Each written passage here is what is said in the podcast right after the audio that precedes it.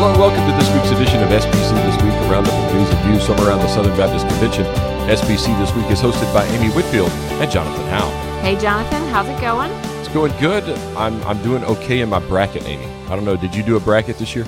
I did. I did. I always do a bracket. I've done a bracket. I've done a bracket since I was in middle school, writing it on a piece of paper and putting it on my bulletin board. You're hardcore. I appreciate Yeah. that. I, I typically haven't done a bracket, but this year I did one anyway. And Yeah. with the uh, few of the people at work, and just to, you know, we have a little bitty trophy that we pass around. I think you knew about that. You might Yeah. have been in that a couple times. Yeah. and I'm doing really well. But your your Vols really let me down last night. Right. Yeah, that and that that hurt my bracket as well. So I have this sort of two, you know, this sort of dual experience in the tournament where I have my bracket and then I have teams that I'm just pulling for. The Tennessee game last night was actually hitting on both because I can be happy, you know, I'll I'll do my bracket to really predict, but if a team I like keeps going and it busts my bracket, I don't care.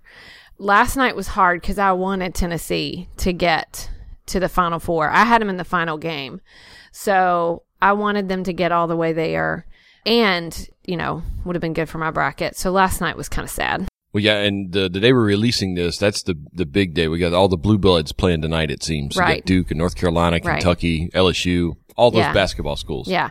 And so in So- our in our house, we as you know, and we've discussed this many times, uh, my team Vanderbilt did not did not have a good year. They were terrible, Yeah. So but they they did what needed to, they needed to do. So we're not going to discuss that. But I've got some uh, connections with the Belmont coach. I'm a big, you know, fan of, of his and of that team. everybody's a Rick Byrd fan. Absolutely. And they should be. They should be. He is a good, good man, total class, and always has been.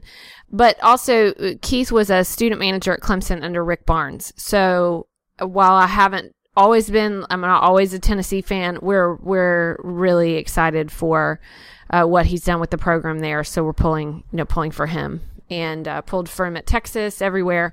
So that uh, kind of all of our teams are out. So now we just I'm sorry about that. That's Well, okay. What you can do, you can play in the SBTS Madness. SBTS Madness, our friends over at Southern Seminary, they're giving away more than 100 books from their world-renowned faculty. You can visit sbts.edu slash madness to learn more. Follow the SBTS admissions account on Twitter, and you can participate and play in that and possibly win a game, uh, win a book. Very So, cool. Yes. This is uh, kind of the last big weekend for that. I mean, it'll be around next weekend too, but you only got the three games. So. right. Right. Is this is Greg kinda Greg, Greg. Allison still alive? I, I understand last think week was so. a lot of books. Yeah. I think so. Michigan State is one of his books, so I, I do know that you know he's he's still going. He's the he's that guy at the office that filled out the twenty brackets. So Yeah. he's got a bunch of bunch of books probably still in play. I haven't looked in to see the uh, the update yet, but Very cool. all right. Well, Amy, I know it was a big week for you because the SBC Women's Leadership Network officially launched this week. Yeah. This is a big week. It really was. So, uh, this was an effort that a number of women across the convention in different roles in churches, entities, uh, uh, just other levels of involvement. We had for years actually built connections slowly with one another, but just began to see the need to have some space for mutual support, encouragement, and for people to, to just meet each other. So after the SBC last year, a lot of us were talking and we were trying to figure out how to do that. And so over the over several months since the fall of 2018, we've been talking about exactly how to create that space. And so it culminated in a website that we launched on Monday uh, with blog for you know articles, content, original content, uh, a podcast that is launching that Jacki King is doing, and then uh, we've got an event that we're going to have uh, that's a networking event at the SBC this year. We'll share more about that as the Eventbrite goes live in the coming weeks, but. Uh, then we launched a Facebook group in sort of conjunction with it just to give a place for people to connect now because, you know, a website, you sort of sit back and watch. Yeah, I was going to ask how women that, that may be listening can get involved. So Yeah. The So- Facebook group, I guess, is the, the first step there. That yeah, and we're we and I know not everybody is on Facebook, so you're just trying to get all the touch points that that you possibly can. So you can uh, certainly go to the website. There's an about statement that that sort of shares some of uh, the heart of the steering committee that really put that that really put a lot of work into the launch and then there and then you can read content you can start listening to the podcast. But also if you're on facebook there's a page where the articles will get posted to kind of spread out more but there's a, a facebook group. Now this is a, a closed group in the sense that we just want to make sure that it is this is for for sbc women. And so it, it's not you know it's not like a major gatekeeping you know as far as keeping people out but it's just closed so it allows space for conversations around that common theme. This is not for you don't have to have a particular title anywhere. You don't have to be on staff specifically. It can be, you know, volunteering or doing things. It can, you can just be someone who really wants to grow and develop as a leader, uh, or maybe your area is in your community or the marketplace. Um, it really is a spot for Southern Baptist women who want to uh, grow and develop in the area of leadership in whatever sphere they're in uh, to meet each other and to encourage each other. And so we we put the Facebook group out there as part of this, and that was on Monday. And as of Friday morning, we've already passed 500 in it. And a ton of comments. I looked because you can see uh, like over 3,000 posts, comments, and reactions. So some level of engagement already uh, because people are just excited to meet one another. So it, it's been a it's been a busy week and a fun week. yeah, and my wife has joined that. She So did. She did. I've my already worlds are interacted colliding. With her. Yeah, I, I've, I've, because your even know what wife is a she's she's children's ministry director. She's an Well, I know, I know. incredibly talented, and she and this is the perfect place for her. It's great. I know. It just, Yeah. it's kind of weird to me that Yeah, she's connecting with all these other people that I know. So it's, it, it's, it's just a little strange to me. it's not strange. you and, you and Keith all. running the same streams, okay? Oh, me and Beth, we have like two different worlds and right. my worlds are now colliding. yes. So it's, it's well, fascinating. it's it's a lot of fun, and uh, right now a lot of folks introducing themselves in the group, but then uh, we have some folks, you know, dropping questions in there so that we can, you know, it, join around different types of conversations and things. And I've already reconnected with people that I uh, have have known but hadn't talked to in a while, and then made connections with.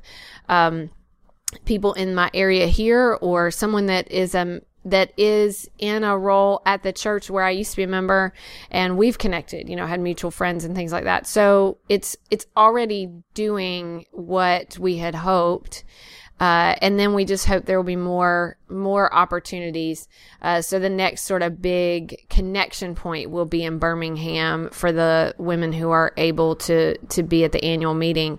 We'll have a, a place for the for all of us to meet then as well and uh, connect with each other. So it's pretty cool. All right. And speaking of women in the SBC, Betsy Gomez has been named the Credentials Committee Chair, and Muche Ukegbu was uh, named the Vice Chair. Yeah, that was a big announcement, and um, I I don't know if you do you know Betsy Gomez, Jonathan? I do not. I know Oh. of Muche, but I do not know Betsy. Yes. Uh, so she's at First Baptist Irving, Texas, but she and her husband were here at Southeastern. He got his degree here, and then she also is a student at Southeastern and even is, you know, able to continue where she is. But she also has been very involved in ministry herself in the uh, Hispanic outreach of Revive Our Hearts, which is the ministry that uh, Nancy DeMoss, Nancy Lee DeMoss, Nancy Wolgemuth has had for some time for women. Betsy's been a part of that for a long time in the Hispanic outreach arm. And she is just phenomenal. She's a, a, a great, great person and a very, very gifted person. And uh, she'll be wonderful at this. And as for Muche Ukegbu, who is named the Vice Chairman, he's the lead pastor at the Brook Church in Miami. And uh, so he, he's down in South Florida, pastoring down there. So a very diverse leadership again on this committee from J.D. Greear.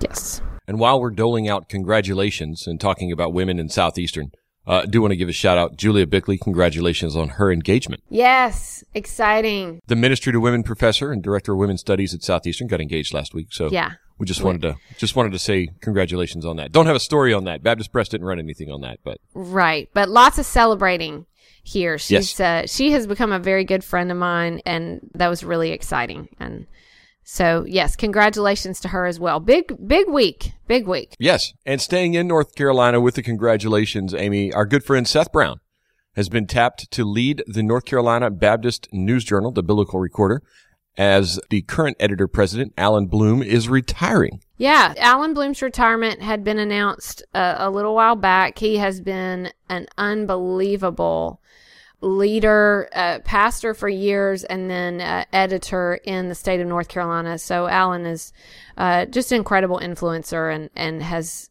has laid such great groundwork in his time at the biblical recorder which has been has a rich history all on its own uh, but his retirement is now here and seth brown got named the editor this week and that we we are so excited around here for him he's just done a lot as the content editor for the biblical recorder highly respected in the state of north carolina Yes. So congratulations to Seth. He's a good friend of the pod, and we are excited for him and for the Biblical Recorder moving forward. More congratulations in or it's like congratulations city. this is the congratulations know. week It really is. It really is. Um, Mark Tew, has been named the 23rd president of Judson College. It's a four-year women's college down in Alabama. Was founded, and get this, Amy, 1838. yeah So almost 200 years old, about 175 years old, uh, give or take a few years here.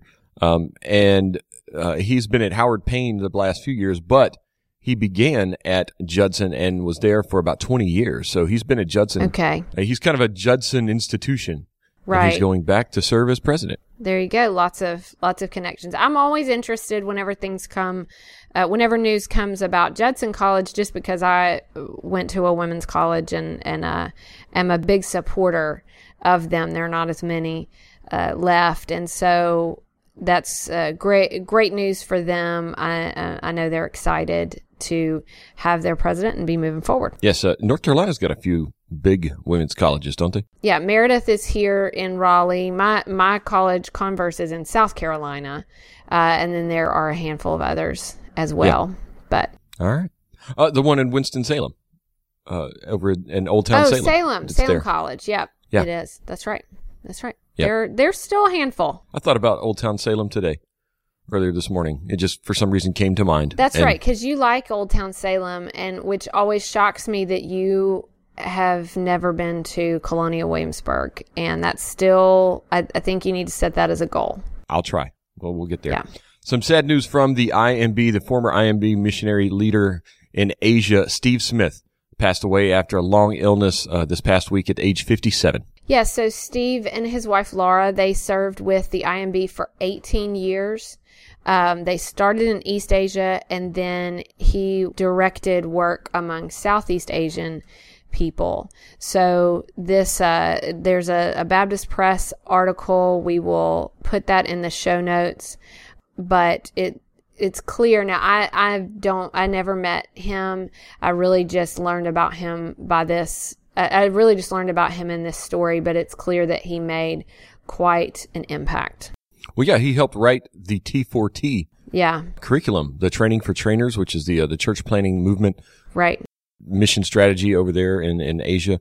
And, you know, very involved in that, obviously made a huge impact in the missions world. So our thoughts and prayers are goes, goes out to the IMB family as well as the Smith family. All right. That's going to do it for the news this week. Kind of a light news week, Amy, this week. And we're we're prepping for next week because we got a big special called meeting coming on Tuesday. So That's right. We're looking for a big story next week. So we needed a light light news Yes. week. Lots of congratulations. Yeah. It's kind of like, you know, the, the run the day before the marathon. Right. You, you don't go Right. out there and run a whole lot. You kind of keep Yes. your body fresh. Get ready for the next, next time. That's right. and that's going to be next week. So big news next week. Follow us on Twitter. We'll be tweeting as much as we can, as much info we can. We won't be in Dallas, but we will be following what's going on. And uh, like they said, they're releasing the name of the executive committee president nominee on Sunday afternoon. So keep an eye on our Twitter feed. Keep an eye over at Baptist Press, and we will uh, give you all the information that we can from Dallas and the big meeting of the executive committee next week.